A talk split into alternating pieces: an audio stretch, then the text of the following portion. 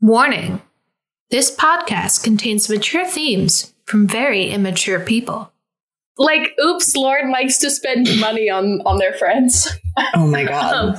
Um, I've just been told that that's my love language too. I'm like, Yes. not going out on a limb to spend quality time with anybody. I'm not cuddling with anybody. I'm not buying presents. Mm-hmm. But if we go out to dinner, I will wrestle the check out of your hands. Same, same. Oh my god. I mean, who pays for the date is such a it's such an archaic dating uh, question, right? Mm-hmm. Very archaic. Very archaic. uh, tied up in in the patriarchy. Surely we're past most of that by now, right? Well, I almost think it's more of a question now. Because when we were tied up in the patriarchy, the answer was obvious. The answer was obvious. Oh. Man man paid for woman's date, period. Mm. is what it was but now there are so many more layers to it. You know what i mean? I've i've been on plenty of dates living in la with guys that i'm like you're unemployed and i and i'm not. Why won't you let me pay for dinner? Or like Mhm. you know i've da- i've dated every man in the san fernando valley who doesn't own a car. Lauren i don't know if Every you know that about one. me. Every single one of them if he doesn't own a car i've been on three dates with him which is not a good life decision, but Mm. it but it, like adds layers to it. And so it's like as a person who um I don't always feel like I'm effectively performing my femininity, I worry about it. I don't I don't Mhm. feel like enough of a lady. Sometimes I date guys that are like way more feminine than I am and I'm like, "Oh Yeah. god, I don't know how I feel about that." And so it's like something inside me wants them to offer, but something inside inside me will also just not let them pay for my dates. Mm. I think it's increasingly complicated in this modern age. That's interesting because I, I feel like I've I've known that it was slightly more complicated, you know, uh, uh, not dating within the, the heterosexual norm uh, for a while. Uh, I was recently treating someone to a really nice Indian dinner. And like we both had wine, we both had like different curries. It was a full thing at like a you know the the the thing on on Yelp where it's like the little the little number uh little dollar signs. It was like a three dollar sign place. Kate. You I went know. to a three dollar sign restaurant. Are you rich? Yeah. Have you have you been withholding from me? no, listen. I just Do like to wanna be, be my impressive. sugar daddy? Will you be my I just- sugar daddy? I'm sorry. I'm currently possibly occupied. It's. I know you should have hopped on this when you had a chance. Excuse me, I hopped on that shit a decade ago. yeah, but a decade ago we were both in college and I was shit poor like you. So you missed out on the on the good uh that good that good good film industry money. Uh, my thing when I was uh when I was treating uh this this date person, uh I explained it as like I will have a better time if I know that you're not worrying about like how much you want to eat. Uh you know? That's very sugar daddy ish. I'm not gonna lie. I told you. that is big sugar daddy energy. Look into his by sex.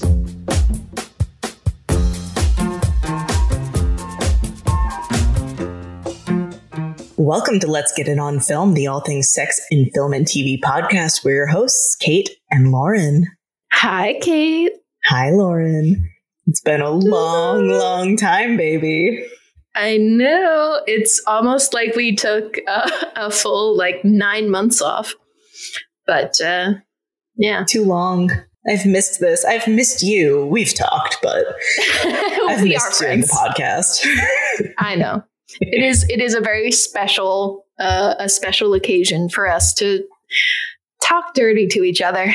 oh my god, I can't wait to talk know. dirty with you. I know. And by talk dirty, I mean I will be going into full like film theory and cinematography and all the things that get me really hot. Oh yeah, you fucking nerd. That's I know. that's what gets you all hot and bothered is, you know, j- just A mise en scène.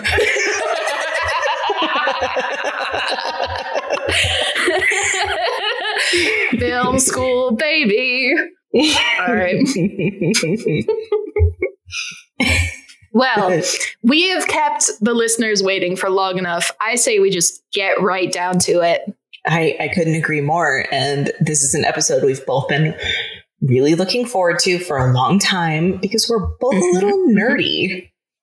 Yeah, I'm what you could call a geek. That's that's fair. You're not smart enough to be a nerd. the dead silence after that. I'm leaving that entirely.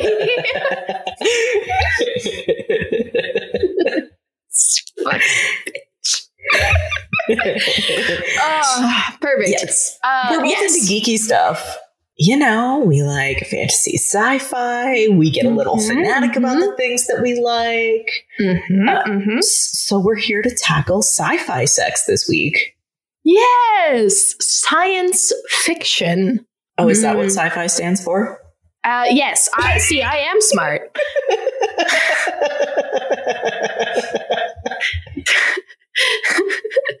yes, we are going to talk about science fiction, uh, fucking in space or other planets or anything just in that weird milieu of uh, not normal Earth-based sexual activity, I guess. Well, that's specifically what we're talking about. Sci-fi can be any number of things, but we, we both landed True. in in like space travel sci-fi. So we're Yes. on a theme. We're fucking in space. I think maybe that's what we should call the episode. Fucking in space.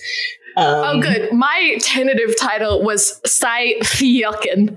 So I'm glad Yeah, that we're changing that. It's terrible. Um, so we're talking about sci-fi, sexy, sexy sci-fi, and you know I love what I brought this week. I've been torturing you with this Mhm. movie for a full Mhm. decade now. Mm-hmm. We've had many a contentious conversation about we it. sure have. Lauren, I brought for you this week Star Trek, the 2009 reboot. Polite golf clap ensues. I, I'm not.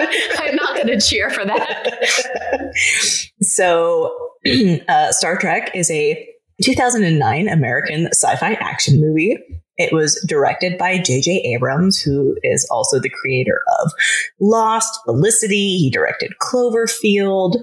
Um, he's into the Trek and the Wars now. So he co wrote and directed Star Wars The Rise of Skywalker. He's basically nerd god. Um, Mm-hmm. uh, he's everywhere. He's got he's got his fingers in all kinds of sci-fi pies. Just can't keep him out of them. just just can't stop fingering those pies. Um, Stupid. you're stupid. So, All right, go on. So Star Trek was written by Alex Kurtzman and Roberto Orci. And it's starring Chris Pine, Zachary Quinto, Zoe Saldana, John Cho, and my dearly departed love, Anton Yelchin, among many Oh. other people. It's a really good cast. Mhm. Um, and of course, this is a reboot of the 1966 Star Trek: The Original Series TV show.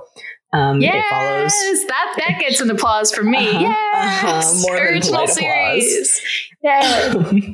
so the movie follows most of the main characters from the original series, but it canonically exists on a different timeline.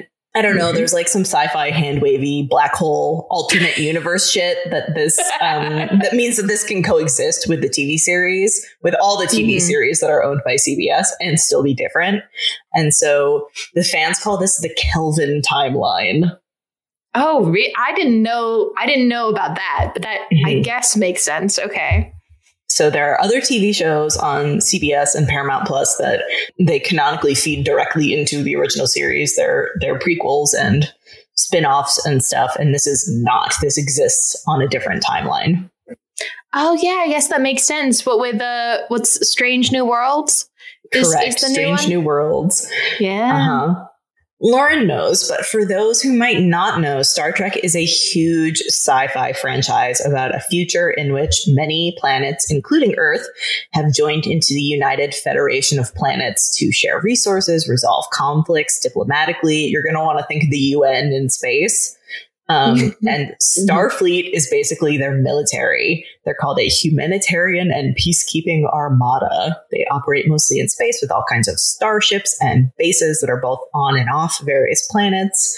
Um, they also handle what they call first contact, which is the initial meeting between mm-hmm. two alien races, and they try to get everyone into the Federation so everybody's working together. Uh, and it's not like scary alien sci fi shit, um, but there's some of that mm-hmm. too. So I do feel that I should state I'm not a Star Trek super fan. I'm a casual fan. I do not have an encyclopedic knowledge of the franchise. Lauren, you for sure know more about the original series than I do because I spent most of my time watching it like over my dad's shoulder when I was six. So I've seen a lot of it, but not for a long time. Um, mm-hmm. So really, I'm going to do my best to accurately portray the super dense content um, so you feel free to jump in and correct me or add things or whatever at will, please. I will say, you say I, am I cannot call myself a super fan because no. I really only have the knowledge of the original series and some of Next Generation, and there's so much in this world that has gone on and on and on beyond that. Yeah, uh, you're absolutely right. Series, movies, books, all, all, kinds of stuff, animated spin-offs, several of them. mm-hmm. um, there are kids shows, adult shows, like it's everywhere. There's a lot of stuff, and neither of us are super fans, so I'm going to keep it pretty pretty high level. But I will dive into the original series just a little bit um, because this was a reboot of that. So the original series was really progressive. It tackled a lot of interesting mm-hmm. philosophical themes and social issues like sexism, racism, war, authoritarianism. The show premiered right around the time the US involvement in the Vietnam War was escalating. It had a diverse cast of human characters, including uh, Lieutenant Uhura. Did I get mm-hmm. it right for you this time? Did I say Uhura right enough so I'm not saying whore too hard, Lieutenant Uhura. Um, who's a great yeah, character. Thank you. She's um, she's a black African character from Earth, and she's a Starfleet officer, and was among the first black women portrayed in a position of power on American television. So she's a really important character.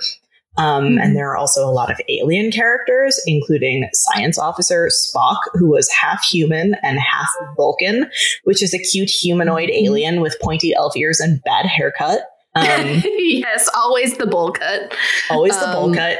Here's what's most important about Spock, I think, he established immediately on television 56 years ago that humans and aliens were fucking in this universe and yes. had compatible body parts because yes. he's half human and half alien.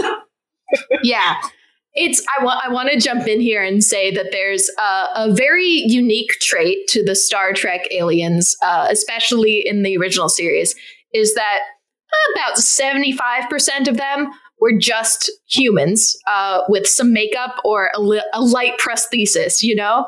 Mm-hmm. Uh, and this, of course, was uh, on the, the production side because you can't be doing a full you know transformative uh, uh you know a full transformative makeup and like costume for every single alien species that these guys had to encounter every week Right. And it was 1966. They didn't have CGI. What they had mm-hmm. were practical effects, practical makeup, a shoestring budget for a half hour show that nobody yes. was sure was going to last. And it didn't really. What did it run? Two seasons?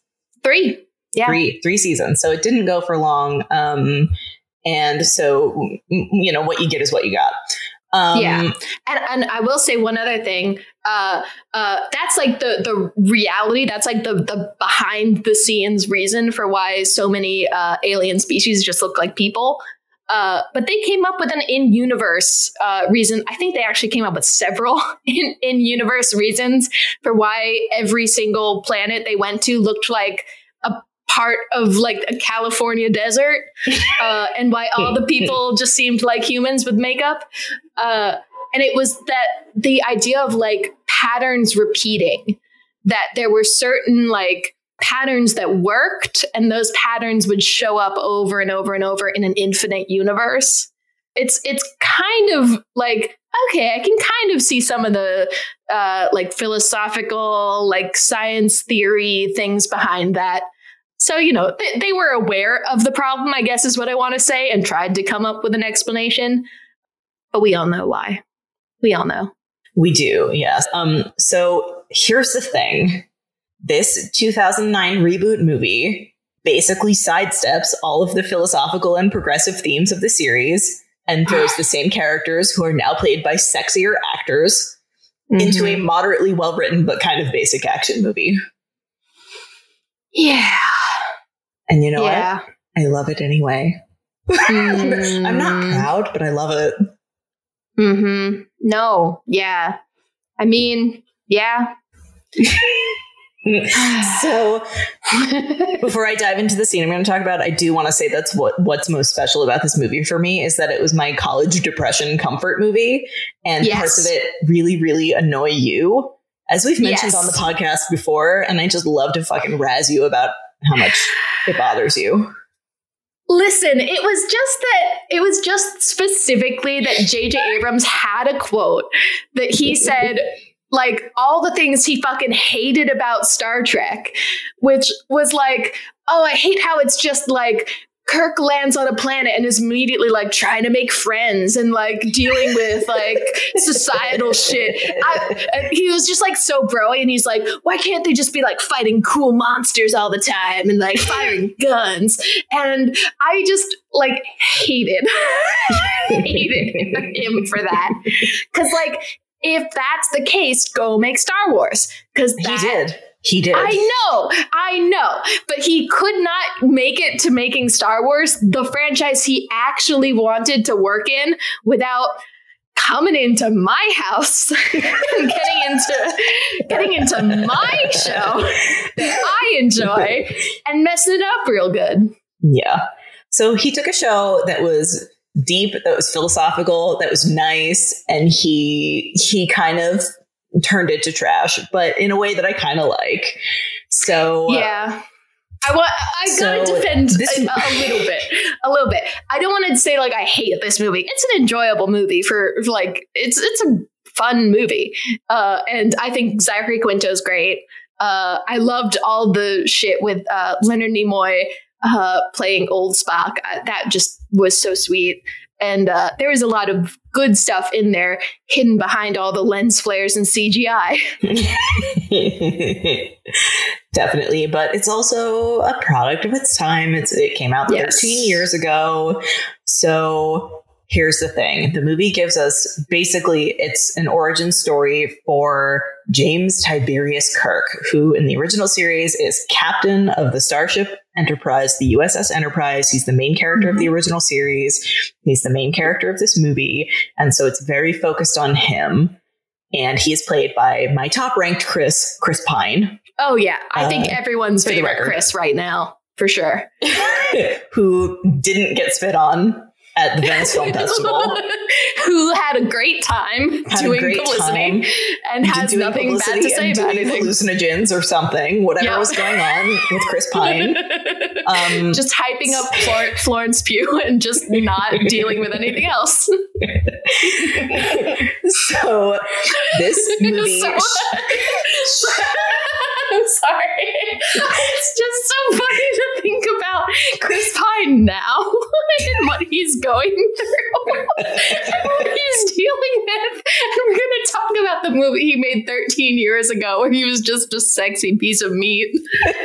Oh, so funny. Okay, I'm calming down. Mhm.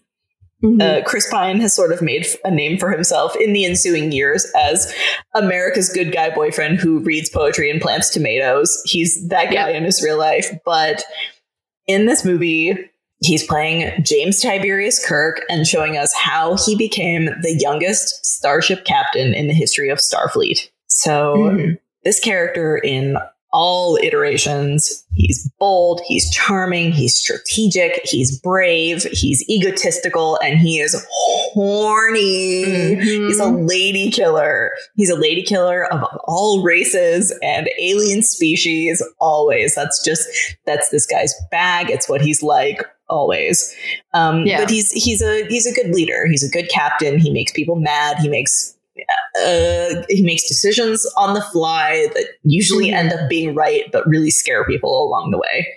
So Yeah. this movie picks up just before he basically gets dared to join Starfleet by an officer named Captain Pike, also from the original series. Um, Mhm. after Pike rescues Jim from getting beaten to shit in a bar fight for, you guessed it, hitting on Uhura and not taking no for an Mhm. answer. Yep. So it's Real not good guy behavior. it's not egregious, but it's not cute either. And Mhm. he he kind of gets cornered by some other Starfleet cadets who are not impressed with him, and they beat the hell out of him in this bar for being a drunk asshole. Um, that's that's where we pick up. Kirk has been dared dared by Pike, who's just like, "Be better, dude. Wish for more. I knew your dad. You have more in Yeah. this than you." He calls him the only the only genius level repeat offender in Iowa. Yeah. and he's like, "Be better. Join Starfleet." You know, I don't know if you can do it, but prove me wrong. Is basically the idea of it. So he joins Starfleet, and we pick up with him in the scene. He's now a Starfleet cadet alongside Uhura, alongside these goons that beat him up in the bar. Um, Mm-hmm, mm-hmm. and he's at he's at the Starfleet Academy. Yep. So you know the scene, but I'm gonna text it to you. Ooh, I can't wait. You can stop it when he dives under the bed. I'm not gonna do the whole Oh, okay, thing. he's there. Yeah, he's there. I mean, you didn't want me to watch him creeping on Zoe Saldana as as she as she strips. we'll get to it. All right. So this is a really short and quick scene. It's just an injection of sex appeal into this movie that gives it kind Mm-hmm. of kind of that like college frat energy. Yeah. Um, but what happens is we jump straight into the scene and it's a hookup in progress. It's a dark backlit room. So what we see are the characters in silhouette. Basically, Jim is stripped down to his underpants and he's on top of a lady in her bra and panties in bed. Um, he's full on hip thrusting in the air, moving up her body. He Mhm. kisses her tits up to her neck. And just as he gets there, there's a plane flying overhead. So I'm going to stop for a second. Just as he gets there, something takes off into space. Mhm, exactly. Mhm. And it's not his boner. His boner firmly lands on Earth. His boner firmly strapped down because this is a PG 13 movie. Ugh. Um, yeah.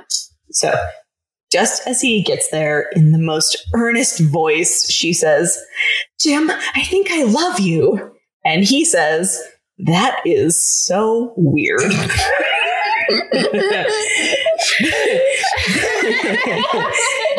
listen. I'm no, I'm no Lothario. I'm no Casanova. But my God, I know that's a mistake. it's a mistake, right?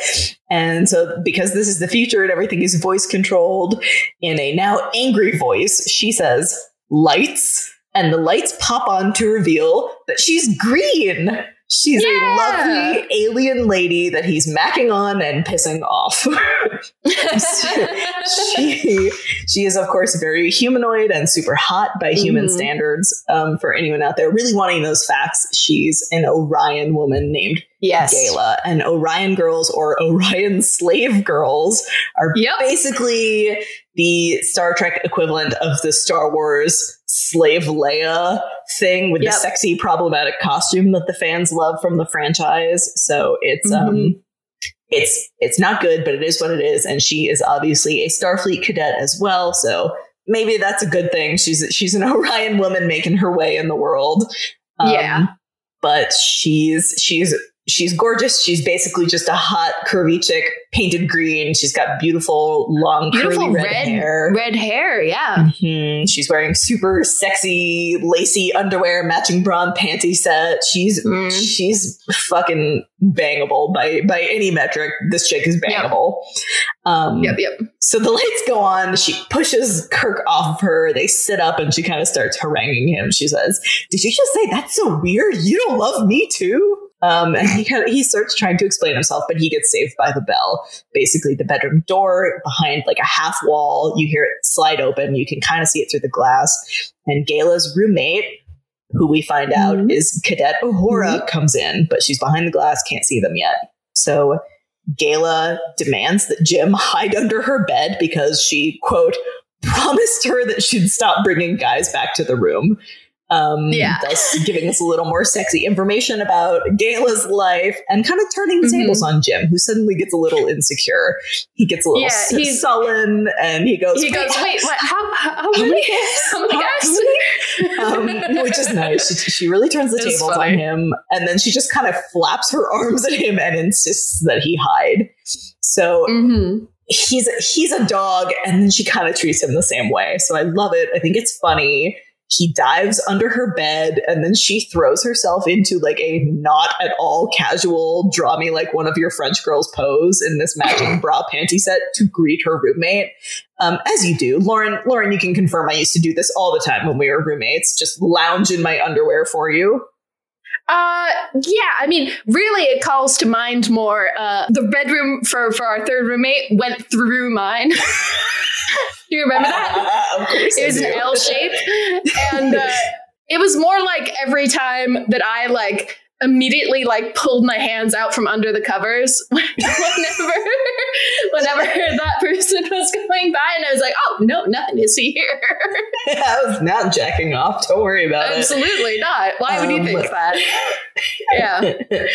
so that's basically where I'm calling the scene the scene end for the sexy part. It it doesn't end there. The scene goes on to have some gratuitous nudity. Jim watches from under the bed while Uhura undresses from her Starfleet uniform and delivers some really obvious plot exposition.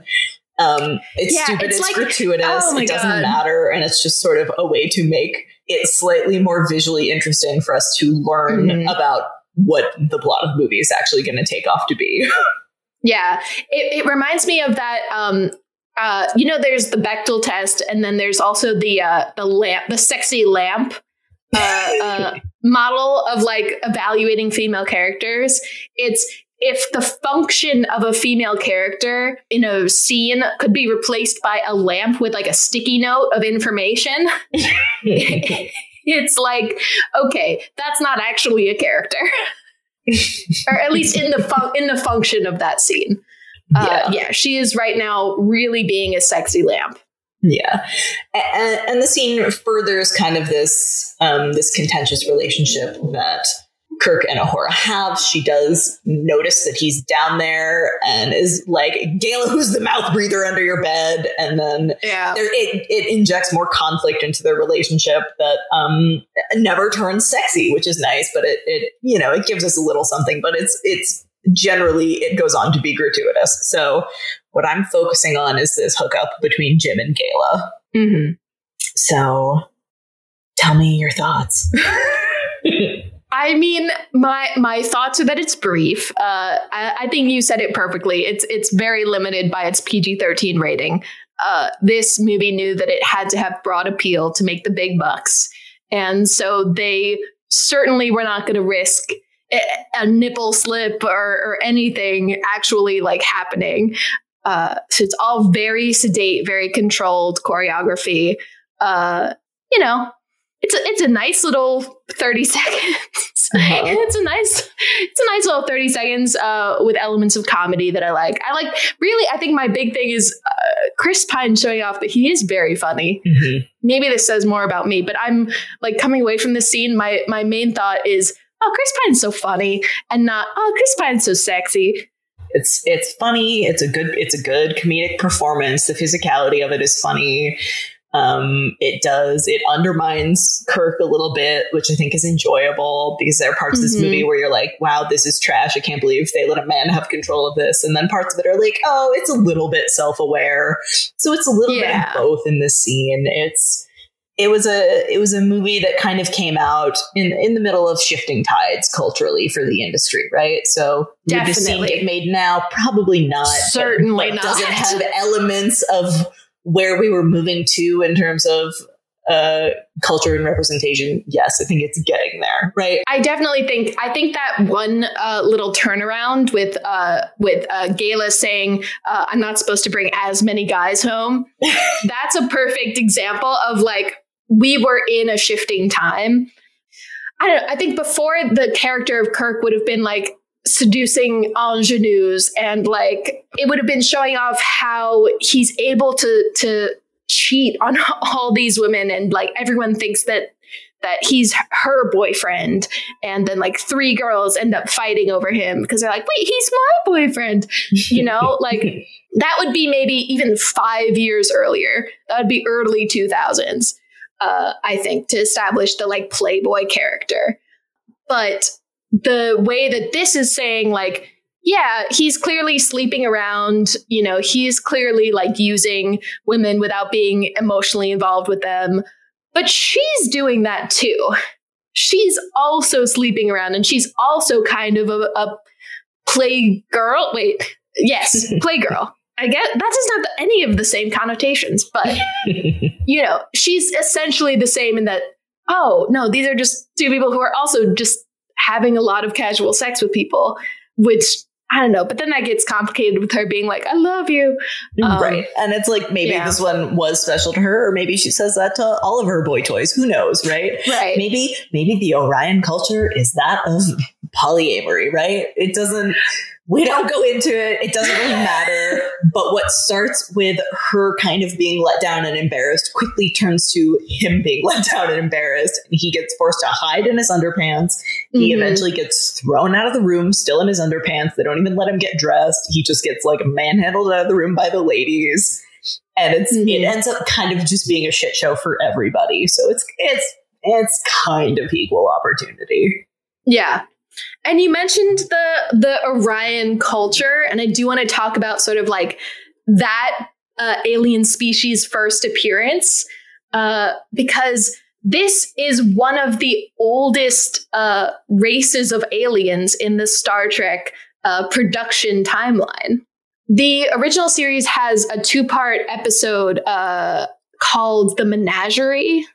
The Menagerie was uh, a retelling of the first pilot that Gene Roddenberry made, uh, which I think was The Cage. Following Captain Pike, uh, Captain Pike gets captured and put under, like, put in captivity by these aliens who just want to observe him. And he's given a mate uh, because the aliens want to see how he does with uh, a- another specimen, even if she is not a human, she is an Orion slave girl. You can. This picture is great because you can see the patchiness of the coloring. yes, indeed. I was just I was just reading a little bit about this. Um and they had to retry the color they were painting her several times to get it greener and Oh. greener and greener because the first couple shades were just not showing up on film. Yeah. I I do want to say I appreciate that this reboot uh, made such a callback to one of the first alien species, one of these iconic images, uh, but then also decided to revamp her from a dancing slave girl who was just there to be impregnated by the main captain and actually gave her maybe not agency, but at least Sort of like some a, agency, yeah. some sort of career aspirations. A like, career, a social life. She's Yeah. doing okay. yeah. She's roommates with a main character. That's not bad. That's all we can ask for. but yeah, so I, I think that is a really cool uh, uh, decision uh, that that is one of the the character, or that's at least one of the races that they decided to include in this way. Yeah. So it's fun. There's not much to it, but I do love this movie and I like the scene. So why don't we go ahead and stop and break it down? Um, Yes. Give it a stop rating. We're going to rate it one through five on soundtrack, timing, authenticity, heat, and production value. So, soundtrack, there's like music in the scene, but it's atmospheric score. It's got a little bit of like a lounge music, funk, bow, chicka bow wow vibe, but there's not much to it. Mm. Um, Yeah. It doesn't distract from anything, but it does continue through the scene from when they're full on hooking up through Jim getting kicked out of bed, thrown under it, hiding, and Gaila's conversation with Uhura. Yeah. I don't know. She picked up some transmissions in the She lab. picked up some weird transmissions. She's like, what does it mean? What could it mean? And then Jim is like, what? You heard this? Blah, blah, blah, blah, blah. Oh and- right, yeah. right, right, right. She's He, like, what? come- he She comes out to talk about right? it. She picked up some Klingon transmissions, and he's like, Yes, "You speak that Klingon? was That's it. very interesting, right?" Yeah. So um, he's he's excited the fact by the fact that she's a linguist, a cunning linguist, if you will. A cunning Um, linguist, yes. So the music continues through Gaila and Uhura's conversation uh, about these transmissions, which is funny. And it's it's Mhm. fully because she's undressing and because Kirk Yeah. is being a peeping Tom. So it's supposed to be sexy that he's peeping on her. Um, Or and it's just I, I have a question. Do you Mhm. think it's meant to be that sound? Is it like she put on sexy music for their rendezvous Oh. and that's why it kind of keeps playing throughout the scene? She doesn't stop it? I don't know. It doesn't really seem like it. It sounds a lot like Mm. just the the score of the movie, and it kind of Yeah. dips a little bit while they're arguing, so you can hear them argue, sort of thing. Sure. So I don't know. I, I it, it doesn't really matter, right? Because it's not it's not that much of a thing. Um, I think it's just supposed to make this obvious plot exposition like a little sexier by putting Zoe Saldana in her panties and we Mhm. get bow chicka bow wow music while Kirk listens and learns, but also pervs. So I Mhm. get like I give it a three. It's fine. Yeah, just fine. All right. Thank you for your input. Um, so t- timing, I'll give it two on the timing because the scene is so Yes. short. From start Yeah. to Jim diving under the bed is just under 30 seconds. We don't get much out of the scene, um, except we learn that Jim is a horn dog player and a hypocrite, Yeah. but like in a cute way. Um, in a in a very like 2000s acceptable way. Right. um, the kind that can be reformed, you know? That's the idea, is that he's a Mhm. lovable horn dog that can be reformed by the right woman. Um, Yeah, he's got some growing to do, which it Mhm. makes sense. This is like one of the early scenes of the movie. Absolutely. So we learn new information in this scene, but the sex part doesn't really take us on a journey. I could stand to, just for the sexiness of it all, watch another 30 seconds of that hookup for sure, though. Yeah. So um, I give it a two because it's so short. I want more of it. But, you know, looking to what actually happens in those seconds, I give the aut- authenticity a three. Um, Hmm. It's pretty high for me. It feels like a real college dorm hookup. They've got this this Yeah. palpable attraction. They seem pretty into it. Um, Chris Pine does that slutty little hip thrust in air Yeah. in in you know the only kissing that they're doing but he, they seem very into it they're doing standard stuff they're kissing they they would be grinding if it weren't a mm-hmm. PG-13 movie but for- yeah. but at no point do their groins actually touch Not at all. They've left so much room for Jesus. they, they've It's left room for. Jesus they're both wearing underwear the whole time uh, she's in an underwire push-up bra no less um, it, it's kind of hard to tell if this is supposed to be like really early foreplay or if they just had to play it super safe to keep that PG 13 rating.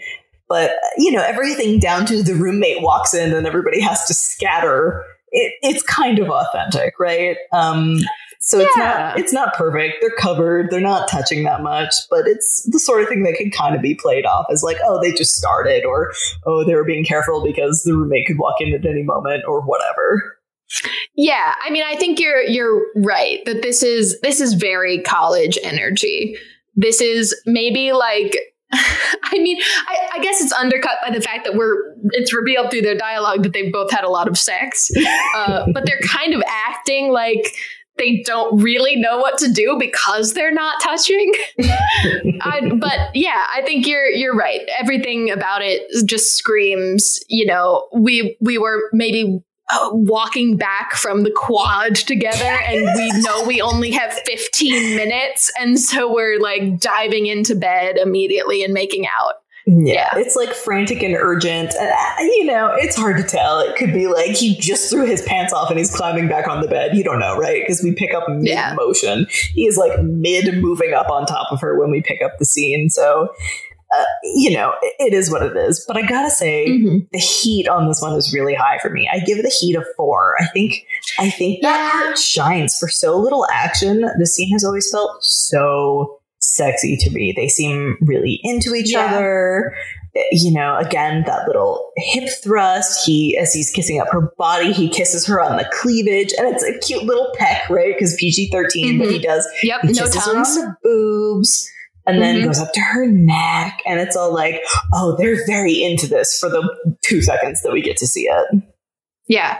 No, I think you're right. There's something about this scene that's really memorable. I was just thinking there's in the sequel to this, Into Darkness, there's like one scene where there's some sexy blonde scientist and she's doing essentially the same thing of giving Kirk information while she takes her top off. Do you remember this?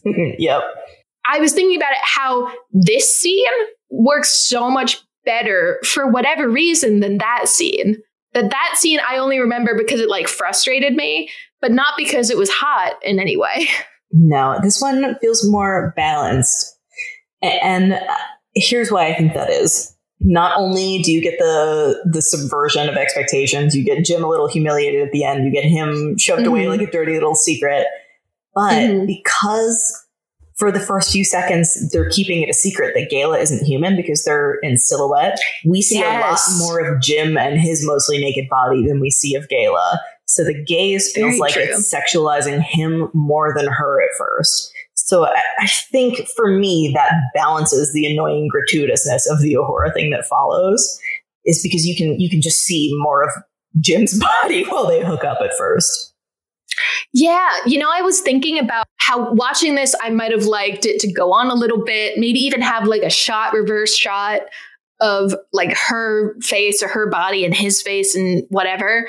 Just a little bit more uh coverage or camera but you're right the reason they don't do that the reason they they keep that uh, uh concealed in this very specific side angle is because they're they're hiding the fact that she's an alien uh, and then they can reveal it and be like, "Look, it's Star Trek." Remember? He's an equal opportunity lover. Don't get it twisted. Except for men. Except for anyone who would identify as men. So far. Okay, you can't fight me on this. That was certainly the attitude in this iteration, in this timeline. Uh yes, that's that's Yeah. definitely true. Yeah. Um Other Kirks may be fucking whoever they like, but this guy is unfortunately very hetero coded. yes, it's true. And uh we we were just talking about the queering the queering of the straight relationships and Strange New Worlds because I was just watching Mhm. that series. So they're doing Yep. some fun stuff there, but honestly, it's network TV and they're still keeping it pretty straight. Um Yeah. not entirely, but pretty straight. Uh, so I think I think we'll get we'll get to like a horny bisexual Kirk someday. I think, but today's not that day. That's the future. That's, the future we can look forward to. the future is horny. Um, that is just the tagline for this episode. oh wait, that's what we should call the episode. The future is horny. the future is horny. We found it. Hey. Oh my god. Okay. So, um, last but not least, the production value. I'll give it a three. It's like fine. There's nothing great or terrible about it. They make um, good use of the space, which is limited because it's like a double occupancy dorm room, is the idea of it. um, and so they play with the space by, you know, bringing Uhura in and giving them enough time to still like fumble and argue and get Kirk under the bed. So it's there's some fun choreography and timing to it all.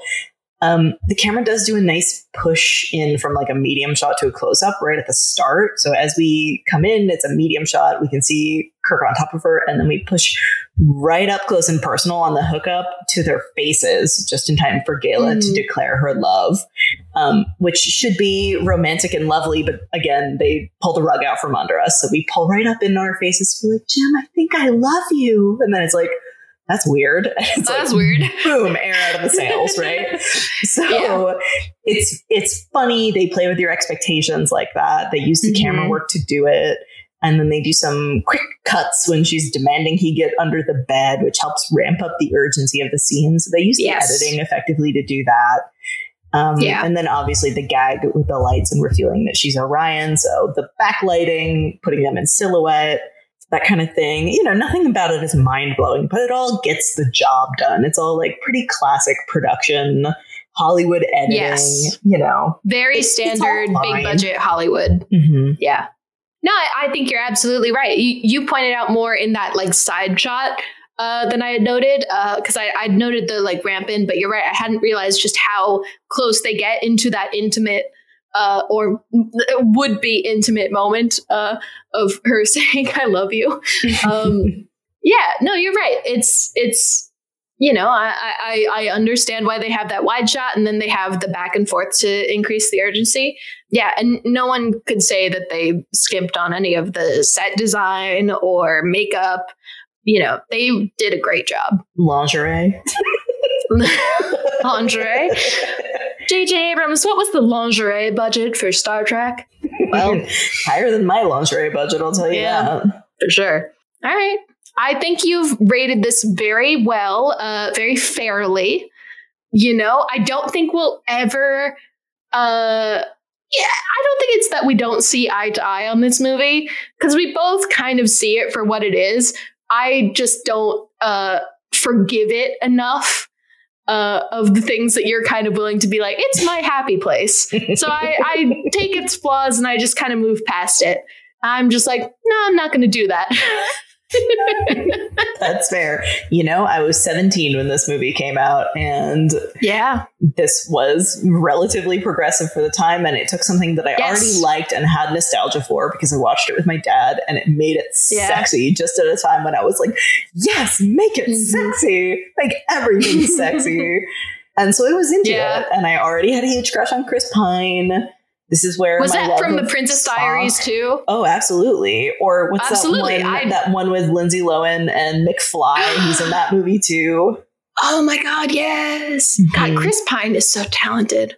Um, yeah.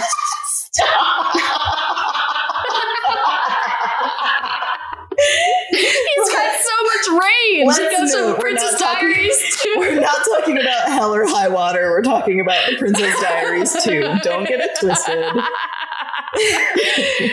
oh God, iconic cinema. Um, yes, uh, and you found Spock sexy. I interrupted you, but yes, it's we all find we all find Spock sexy. Some of us Still when do. he was played by Leonard Nimoy, and you know See, we had not our me, own issues. other versions. Oh man, I'm like, come apply that rigorous logic right over here, Mr. Spock. Come and make first contact with my pussy. Oh, that too. oh my god, cannot disagree. Uh, because that was the first contact is literally between humans and Vulcans in the series. True. And it's in the 2060s too. We're coming I right know. up on We're when that was coming supposed up to to some sexy Vulcan fucking. Oh my god, Ugh. 40 years. We can hold on. We can hold on. do, you, do you think they're going to find us sexy in our 70s? Who? They live longer than humans, so maybe they'll be like, You're only 70? I'm such a cradle robber. uh, lovely. A perfect, uh, uh, iconic entry, I think, into the into the sci-fi world. Very worth talking about. Thank you. I'm so excited to hear what you have. Kate, I am so ready to tell you all about my selection this week. I shouldn't say week because it's not like we're doing this every week. every week. We're pretending. Um, this time I have a real classic. And you know, when I say classic, I mean it can't be relevant in the last like 40 years. I am going to tell you all about Barbarella. Hold for applause. Hold for applause. Not like golf claps either. This is a campy, sexy classic. Yes, it is. It is such a campy, sexy classic. Uh, so, Barbarella was released in 1968, which puts it as a contemporary to Star Trek the original series. uh, so, this is a ridiculous and iconic uh, fantasy romp with a, a sex kitten lead based off of a, a French comic strip uh, by Jean Claude Forest. Ooh, comic strip. Yes. Very what you think of like 60s alternative comics. Definitely not like the superhero things that were happening in America.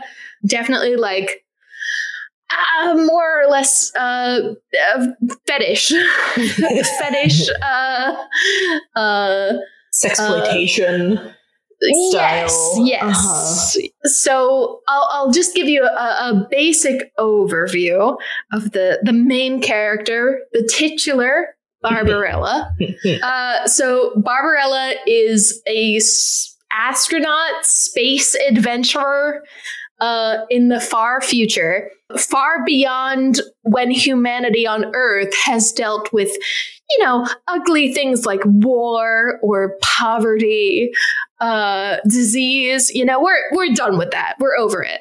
Now we're going off into the brave new universe, finding other cultures, other planets, other species, and we are fucking them. you have to accept this whole film, this whole premise for what it is.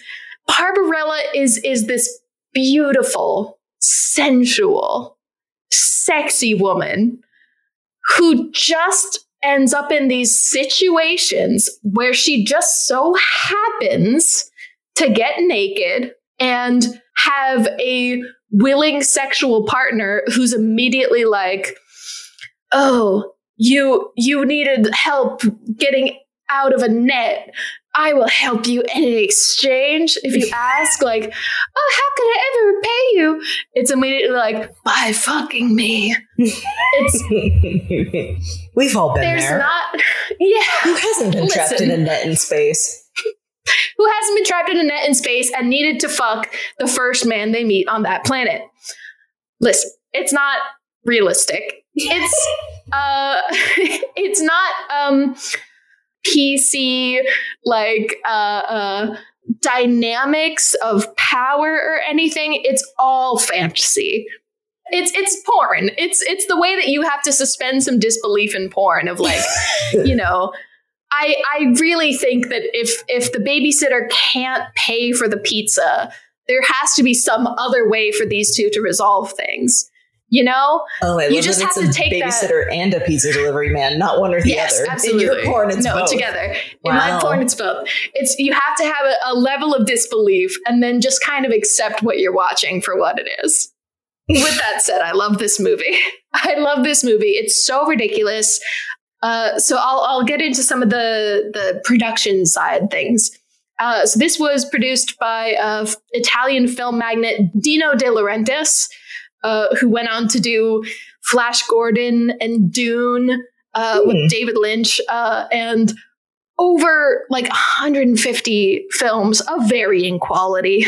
uh, but he went into this movie. He wanted Jane Fonda to star in a science fiction sex comedy. there were a few other people who were asked. Uh, I saw Brigitte Bardot and uh, Sophia Loren, uh, but it seems like pretty early on he was like, "I want Jane Fonda in in a sexy romp," and she uh, was hot stuff, even if she was still very early in her career. And she was like, "Okay, sure, I'll do this movie for you, uh, but only if my husband, uh, French director Roger Vadim, will direct." Oh, I didn't know that Yeah. tidbit. That's um, Yeah. interesting that Jane Fonda was the focus too, because at the time Brigitte Bardot and Sophia Loren were like curvy goddesses and Yes. sex, like total sex pots. So for Jane Fonda, who is gorgeous but also like really athletic and petite, Mhm. um, for her to be the focus, that's interesting. Yeah, it's. I think I saw this briefly on IMDb. It was that Sophia Loren uh, had just gotten pregnant, so she wasn't going to be doing a, a sexy nude film.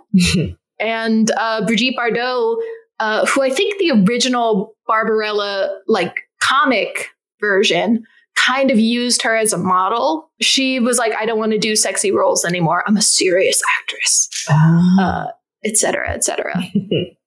but yes, and actually, I genuinely love one of uh, Roger Vadim's uh, other films, which is called Blood and Roses.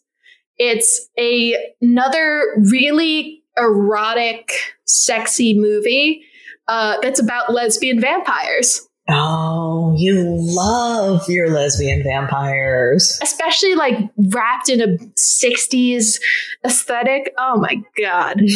crazy about it.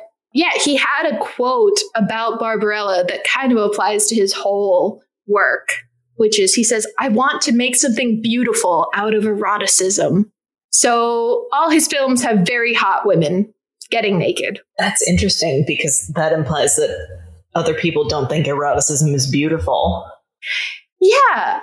I mean there's there's a real conversation we could have about like how uh, eroticism is seen as more dirty and especially was at this time like it, it rather than like something beautiful and natural and to be celebrated. You know i think that was that was maybe what he was pushing against. Gotcha. uh, yeah. He had another film uh, i think the film where he met jane fonda uh, that was just a series of people and it followed them from like unrequited love and sexual encounter to the next person's unrequited love and sexual encounter through like seven different couples until it circled back around um, so he was really making these very sexy movies and also fucking a lot of his female stars as as were most of his contemporaries. as, as most male directors are wont to do. the big the big perk of being a director back then was fucking your actresses. Absolutely. Uh, but hey, uh, for a time, at least Jane Fonda uh, got him to put a ring on it. So there you go.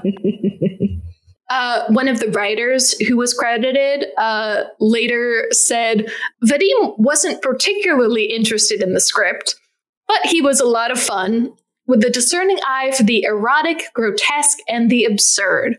And Jane Fonda was super in all regards. So let me tell you some things about the movie first. Uh, I've given you a- an idea of the, the general uh, idea of this movie. Uh, the first scene is a striptease. Uh, Jane Fonda is, or I guess I should I should say, Jane Fonda is lying on plexiglass, but Barbarella is in zero gravity and she's stripping out of her uh, silver spacesuit and letting it all like kind of fly off. And she's like twirling in space within her her uh, her like captain's quarters of her private spaceship, and it's so beautiful. And this is happening as the credits are going, and the credits are kind of like playfully covering up her naughty bits, you know. Uh, it's so funny. And I realized that this opening scene is an inspiration or or was the the subject of a direct homage by Ariana Grande in one of her music videos. Ooh. Yes. I kind of love that. It's very interesting. So in in Ariana Grande's uh, "Break Free," uh, this is that one. I'm Yeah. not familiar, Uh, but thank you for doing that. so in that music video, uh, Ariana Grande is also kind of like in space, twirling around while she strips out of a spacesuit. You know, intermixed with a bunch of other stuff. Mhm. Uh, but I saw that and I was like, oh, that's obviously taking from Barbarella. That's so cool. She continues to inspire to this day. yes, still relevant. beautiful. As I said, the majority of her adventures in this movie are just excuses to tear her clothes and have her like be saved by men that she could then repay with sex. but the the thing about it is that Jane Fonda is genuinely such a good actress that you really believe that this is an intelligent, competent woman, that these things just happen to be happening to her. like, listen, she's not stupid. She's very capable. She's like a starship captain. It's not her fault that, like, she crash landed on this ice planet and then was like, trying to find this mad scientist and everyone along the way is like trying to to capture her and stop her and she's just she's just a poor little starship captain trying to fulfill her mission so is James Kirk. I'm just saying, so is James Kirk. just a yeah. couple of horny starship captains who just keep falling into I, sexy scenarios. Genuinely, yes. There's a lot of overlap to be found between them. Oh my god. Um, Can you imagine what would have happened if Barbarella met James Kirk? I I I think I I think the problem is that they would have like so much sex, but they also both have such an unwavering like commitment to duty to like save the galaxy that they they would ultimately be like I I just can't keep having sex with you because I have to save the planet. You know what I mean? Which planet? Any of them. Any planet. It doesn't matter. oh my god, too much sex appeal for one relationship. Okay, I get it. Right, yeah. Um so yes, uh, the ostensible like plot, like there's a MacGuffin that she's trying to find, and that is this mad scientist that has such a funny name only in retrospect. and do you know the name of this mad scientist in Barbarella? I do not. it is the mad scientist Duran Duran. Stop. is that what yes, the band is named after? The band Duran Duran, writer of Hungry Like the Wolf and Rio, named themselves after this minor character in Barbarella. That's incredible. I honestly yes. have more respect for Duran Duran now. I had no idea what they were named for. Mm-hmm. It's hilarious to watch this movie, and Jane Fonda is just going like, "I have to find Duran Duran." over and over and over. And these and other people will be like, ah, you don't want to find Duran Duran. so funny. so, so she's trying to find this guy. Uh, and along the way, like I said, has sex with a bunch of people. Not important. Uh, but she ends up in this city of sin called Sogo, which is a portmanteau of Sodom and Gomorrah. I'm telling you, there is not an ounce of subtlety in this movie. So she gets captured uh, by its like evil queen or whatever. Again, th- nothing is important. There's no real reason to care about the plot. It's just about how you get to the next sexy scene. So she gets captured and she gets put into this torture device. and this is the scene that I am going to show you. Can't wait. So buckle up. Buckle up, Kate, and prepare for the excessive machine.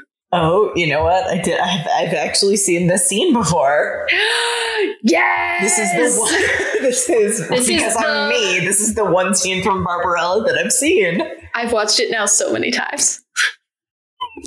Incredible. Oh, that's it. I I cut it off uh, in this version before he he like reveals himself, and and Jane Fonda gives a very coy.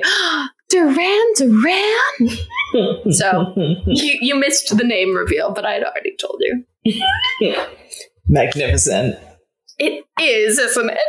I love this scene so much. So in this scene, uh, Barbarella wakes up and she's been encased in this like cross between co- sarcophagus and an organ. So there's, the there's this yes, the instrument, the excessive machine is this large, uh, uh, like plastic and vinyl clamshell thing that she's resting on, uh, that has these long, uh, like keys, long extensions of keys from where our mad scientist is pressing the, the buttons and whatnot on his on his end, playing orchestral music. And he explains to her that this is a torture device, a method of execution, where uh, he will play a song upon her body, and she will be filled with so much exquisite pleasure that she will perish.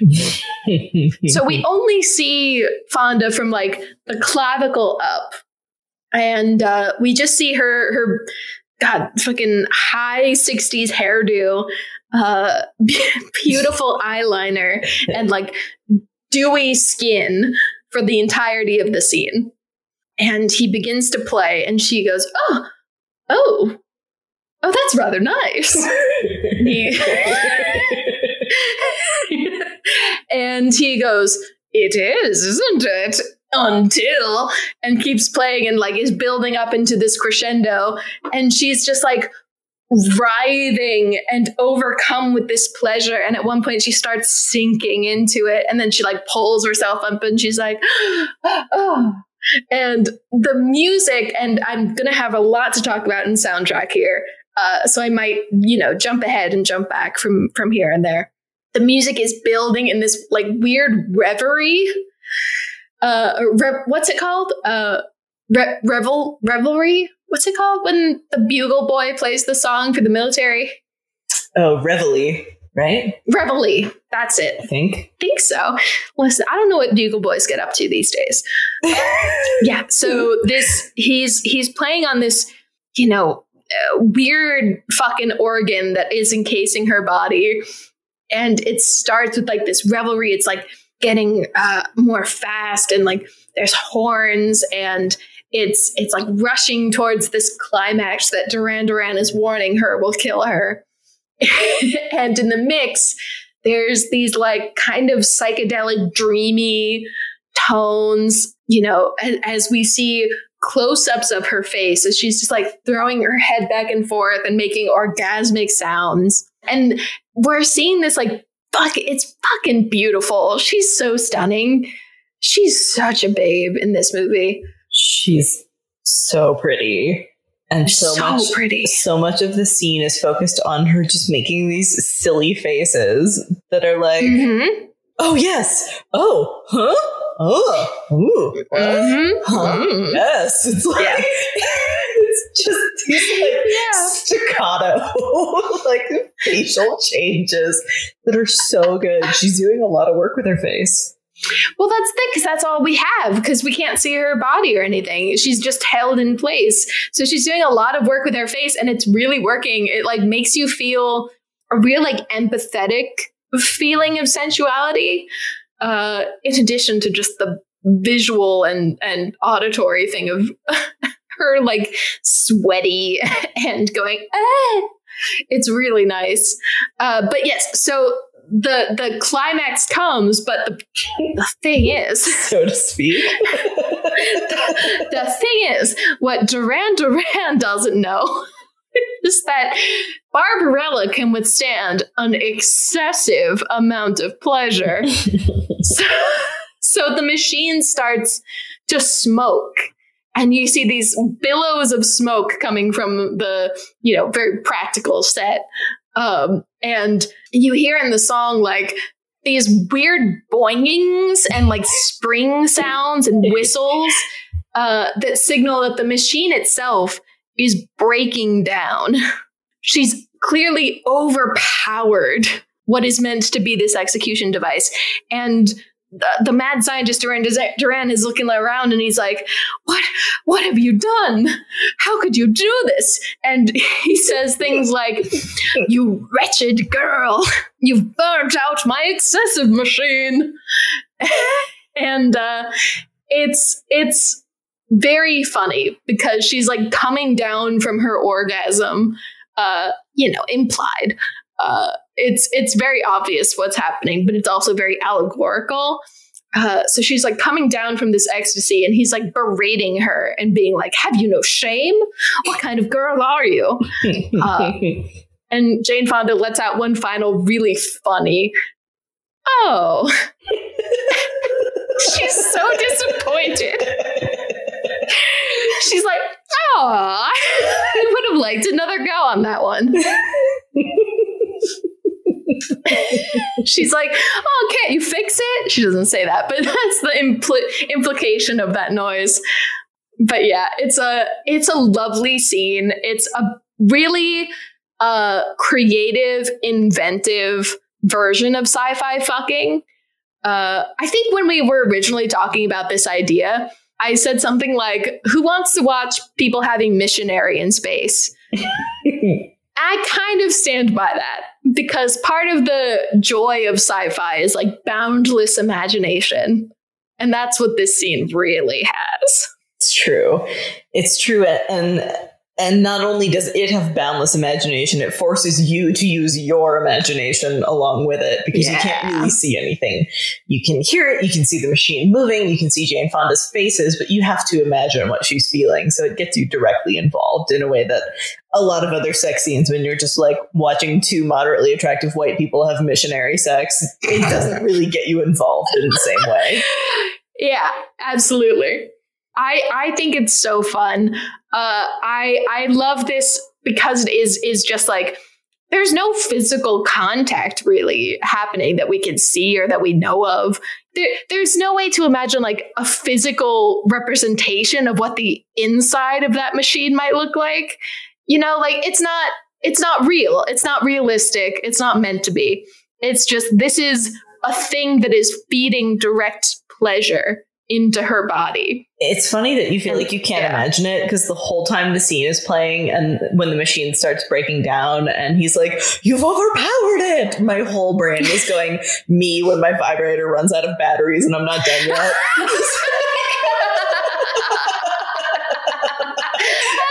It's like, I know exactly what's happening here. Her horn has overpowered the machine. And I'm like, Been there. Yeah. Been there, Queen. We've all been there. We've all been there. We've all had to make a very shameful run to CVS for eight double A batteries. Oh God. Yeah, I love I love this. I love this scene. Uh, I love this movie.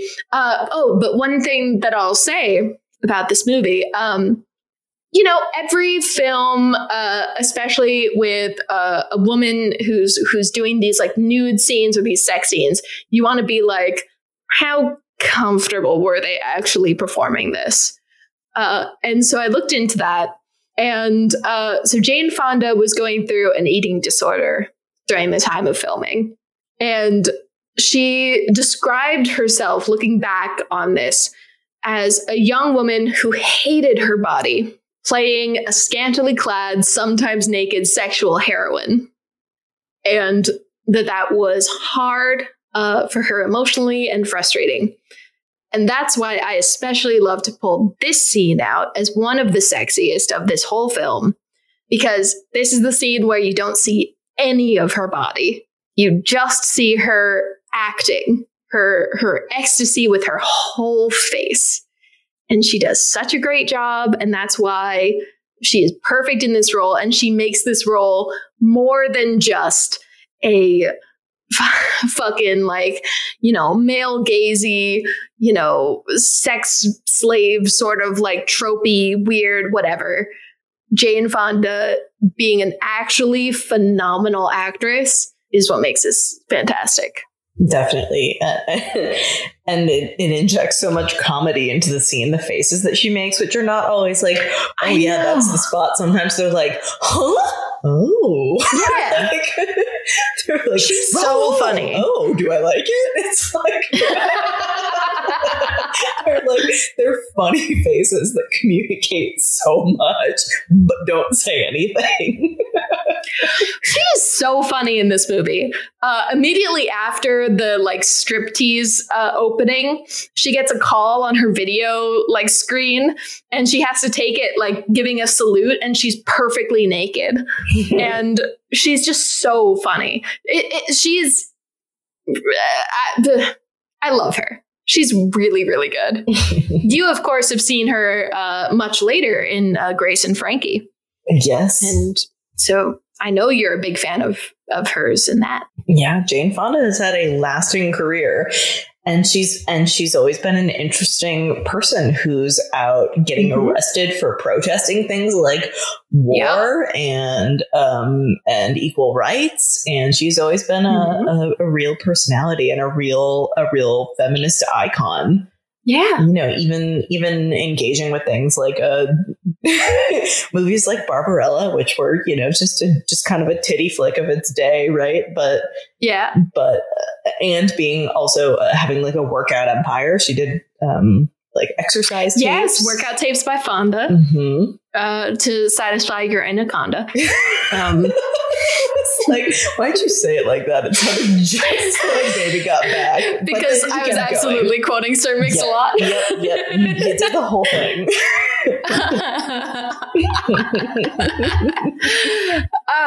um, yes. that joke aside, I have so much admiration for her. Uh, yeah. Uh, she's fantastic. Nothing more need be said there.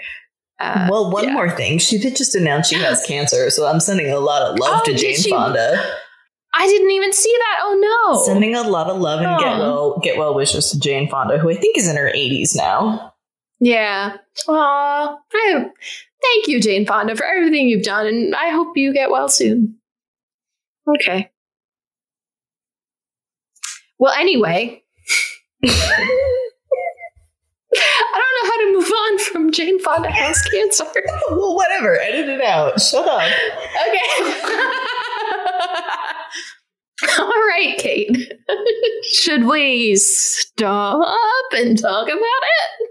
I would love that. Please do. Give this thing a rating, one through five.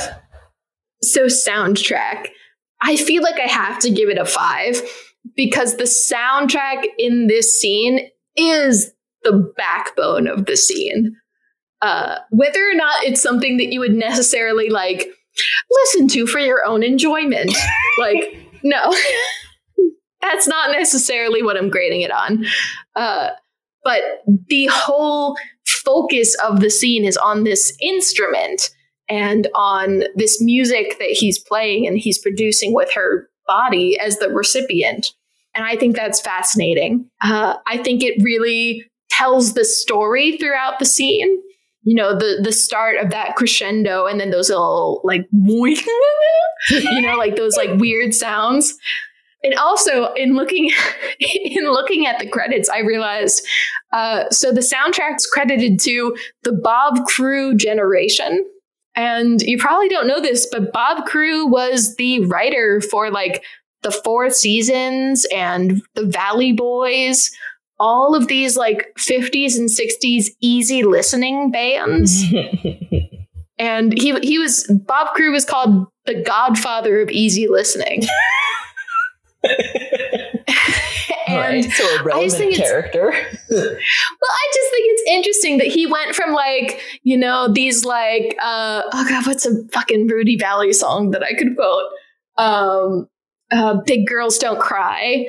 That he he went from these very like ooh like kind of songs and then he got way more psychedelic in the late 60s and like was experimenting with all kinds of stuff Who and that didn't, this to be fair. right. yeah, very true. I'm sure he was on all kinds of stuff that made his whole life a lot more psychedelic. Uh, yeah, no, he he perfectly exemplified that cultural move from the 50s through the 60s. Uh, I just thought that was interesting. That is interesting. Yeah, right. The, the whole soundtrack of this film has like these like electric guitars and these like brass sections and orchestral bits. I think it's I think it's really interesting. So yeah, I, I give it a five. We may not want to fuck to this jam, but I respect it so much. It's almost like circusy. Mm. it's like it's, yeah, it's- no, I see it though. Mhm. It- yeah, it's an interesting piece of music. I would agree with you. It's it's very effective for what it's doing in the scene. It escalates the tension and the urgency of the scene. Um, I wouldn't I wouldn't say it's sexy, but it is in keeping with the silly vibe of it all. It's kind of silly Mhm. and it makes you laugh and the boy like the boinging like breaking string Yeah. sounds that go along with it that all feed into the music um, so that it's cohesive. It's all it's all really funny and really effective. Yeah, I think we're in agreement there. Uh, oh, I couldn't tell whether I don't think he was a participant in this track, but I found another fun fact on IMDb, uh, which is that David Gilmour, uh, the guitarist for Pink Floyd, was one of the session musicians who uh, performed on the soundtrack. So it's just it's just kind of in the whole like this whole soundtrack is very late 60s, very smoking in your dorm type music. Oh, this is like a like a who's who of of folks who made cultural impact, though. Right? Yeah. It's very cool that like all these people were in this strange sort of like Italian film. Yeah. Let's see. ST time. So this scene uh is pretty substantial. It's, you know, it's it's 3 to 4 minutes depending on where you put the in and outs. Uh and then it goes on beyond this because there's this is the point where uh, Barbarella realizes that the mad scientist who was torturing her for the evil queen is actually the mad scientist that she was trying to find. And she's like, ah, Duran Duran. So that's kind of this moment of revelation. You know, the plot continues, yada, yada. uh, but in terms of the sex, I think this is a very good use of time. We don't really have a lot of faff in this scene. It's just we start off we know that Barbarella's naked in there. Well, not not only that. It's not just that we know that she's naked. We see pieces of her clothing fall out of chutes on the Oh, side of the machine, so we can kind of see it forgot as to she mention loses that. pieces of clothing. I forgot to mention that entirely. Yes, as he begins to play, her clothing flies out of these chutes. You're right. yeah, and that that kind of is is enhancing the oh, the like scandalous sort of nature of it. Uh yeah, you're right. I forgot about that. Yeah, and then it's it's building to this crescendo, and then we have this cool down period where he's berating her for being so sexually liberated. uh, it's very fun. It's like you slut, you It's- came and you didn't die. What am I supposed to do with that? How dare you enjoy this? Uh, yeah, it's it's funny. Yeah, no, I think it's great. I love it. I could stare at Jane Fonda's face for hours. so, you know, I had a good time. I don't think it lingers. I think it works perfectly. Uh, I'll give it a f- four, maybe a five. Yeah, I think it's pretty good. It's pretty good. Yeah. It's enough time that you're like, oh, somebody could conceivably have an orgasm in that period of time. Um, Yeah. But you don't like hang around so long that you're like, okay, we get it. Yeah. I think with that encouragement, I'm bumping it to a five. So we're five five. Uh perfect. S T A authenticity. Now listen.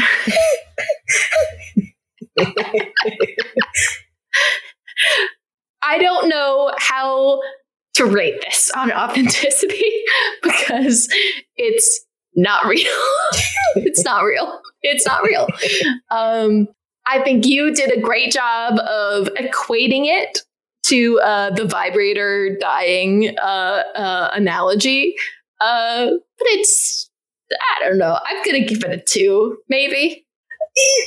yeah, I think if you use your imagination to connect it to a real scenario that you've experienced, Yeah. you could bump it to a two. But Yeah. it- you know, in in practice, it's crazy. It's absurd. It's supposed to be It's absurd. absurd. It's just a big it's just a big machine. It- you know, it's, you know, there's probably an intentional joke in there being an organ giving her pleasure. I'm sure part of Mhm. that's intentional. Um, Mm-hmm. but it is somebody kind of laying back and getting pleasured in a Yeah. machine doing something that we can't see in this evil scientist's lair. It's crazy. It's crazy. It's fun. It's funny. Yeah. You know, I'm going to follow my heart. It's a one. It's a one on authenticity. I was trying to be kind, but I don't. I don't need to be kind. It's a one. Uh, this is just fantasy. This whole movie is just fantasy, and it's not real, and it doesn't have to be. Uh, yeah. Ba ba ba. Heat. Oh, listen, listen. I really like this scene, just because I think every scene of Jane Fonda is so sexy they really styled her so beautifully. She's got a really like sensual aura about her with this like very doe-eyed like oh, I can't believe it. All these people want to have sex with me. um, and it's so fun. It's just beautiful to look at. And uh, I don't know. I find this really hot.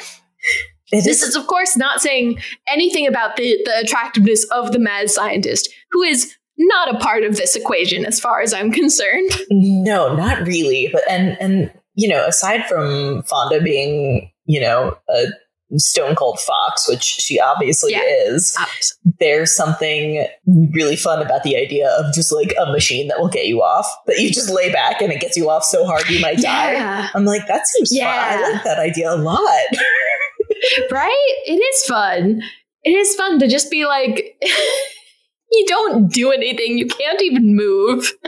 You're just supposed to lay there and take it. You don't even have to undress yourself. It does all the work for you. yes. It's your whole job is to just lie there, be steamy and writhe. I I like it a lot. Yeah, you know, I can't I can't fault the idea behind it. yeah. It's very like pillow princess, but listen, deep down, we all want to have a moment of being that pillow princess. right? I would like Just a more little than bit. a moment of it. There you go. There you go. At the very least, I I like it just a little bit. Yeah, it's a five. It's a five. We can move on. um, production. Uh, I think this movie is so fun. It's funny that uh, Dino De Laurentiis uh, kind of got a reputation for making a bunch of bad movies on the cheap. But this movie is really fun. I don't know if it's the like distance that we have of like 60s futurism, like retro futurism, you know, that we can kind of look at these weird baubles and the fucking tubes that are coming out of the machine and we can be like, yeah, sure. but I think it's I think it's fun. I think it's good. Uh, I was gonna credit Mario Garbu Gar I can't say this name. Mario Garbuglia. He's Italian. Um, and he is the production din- designer uh, credited on this film.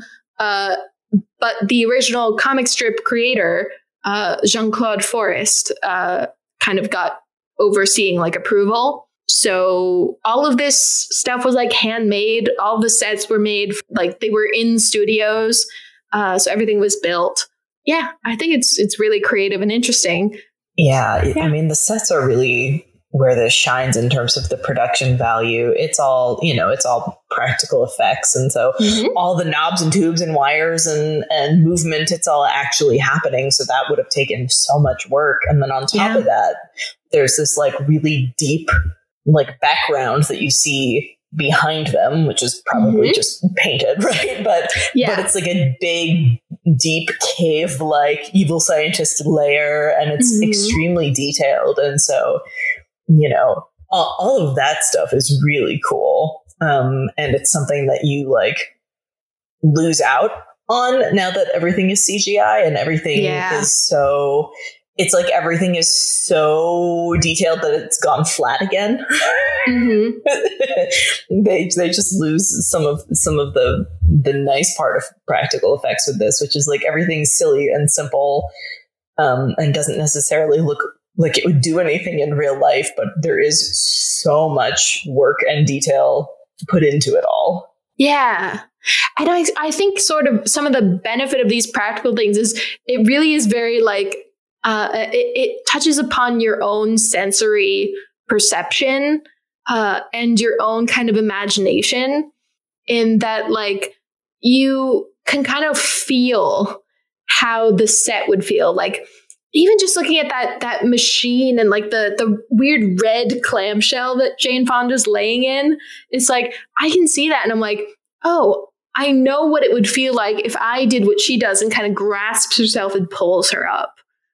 like it's a very real sensory empathy uh, that we don't get as much today because try as we might, CGI is not perfect and it doesn't fully evoke some of the things that that old practical things did. And, and, and even when it comes to the acting performances, is that everything that's happening, Jane Fonda is reacting to in real time, so she can cater her performance to exactly what's happening.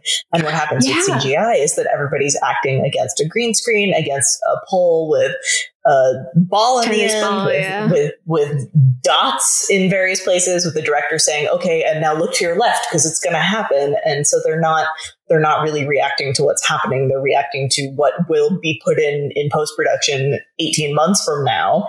Yeah. Um, and so it doesn't, it doesn't always come together the way something that's actually happening would with practical effects. So what you see is Jane Fonda's skill as an actor reacting in real time to something silly, but something that's mm-hmm. actually literally moving on top of her.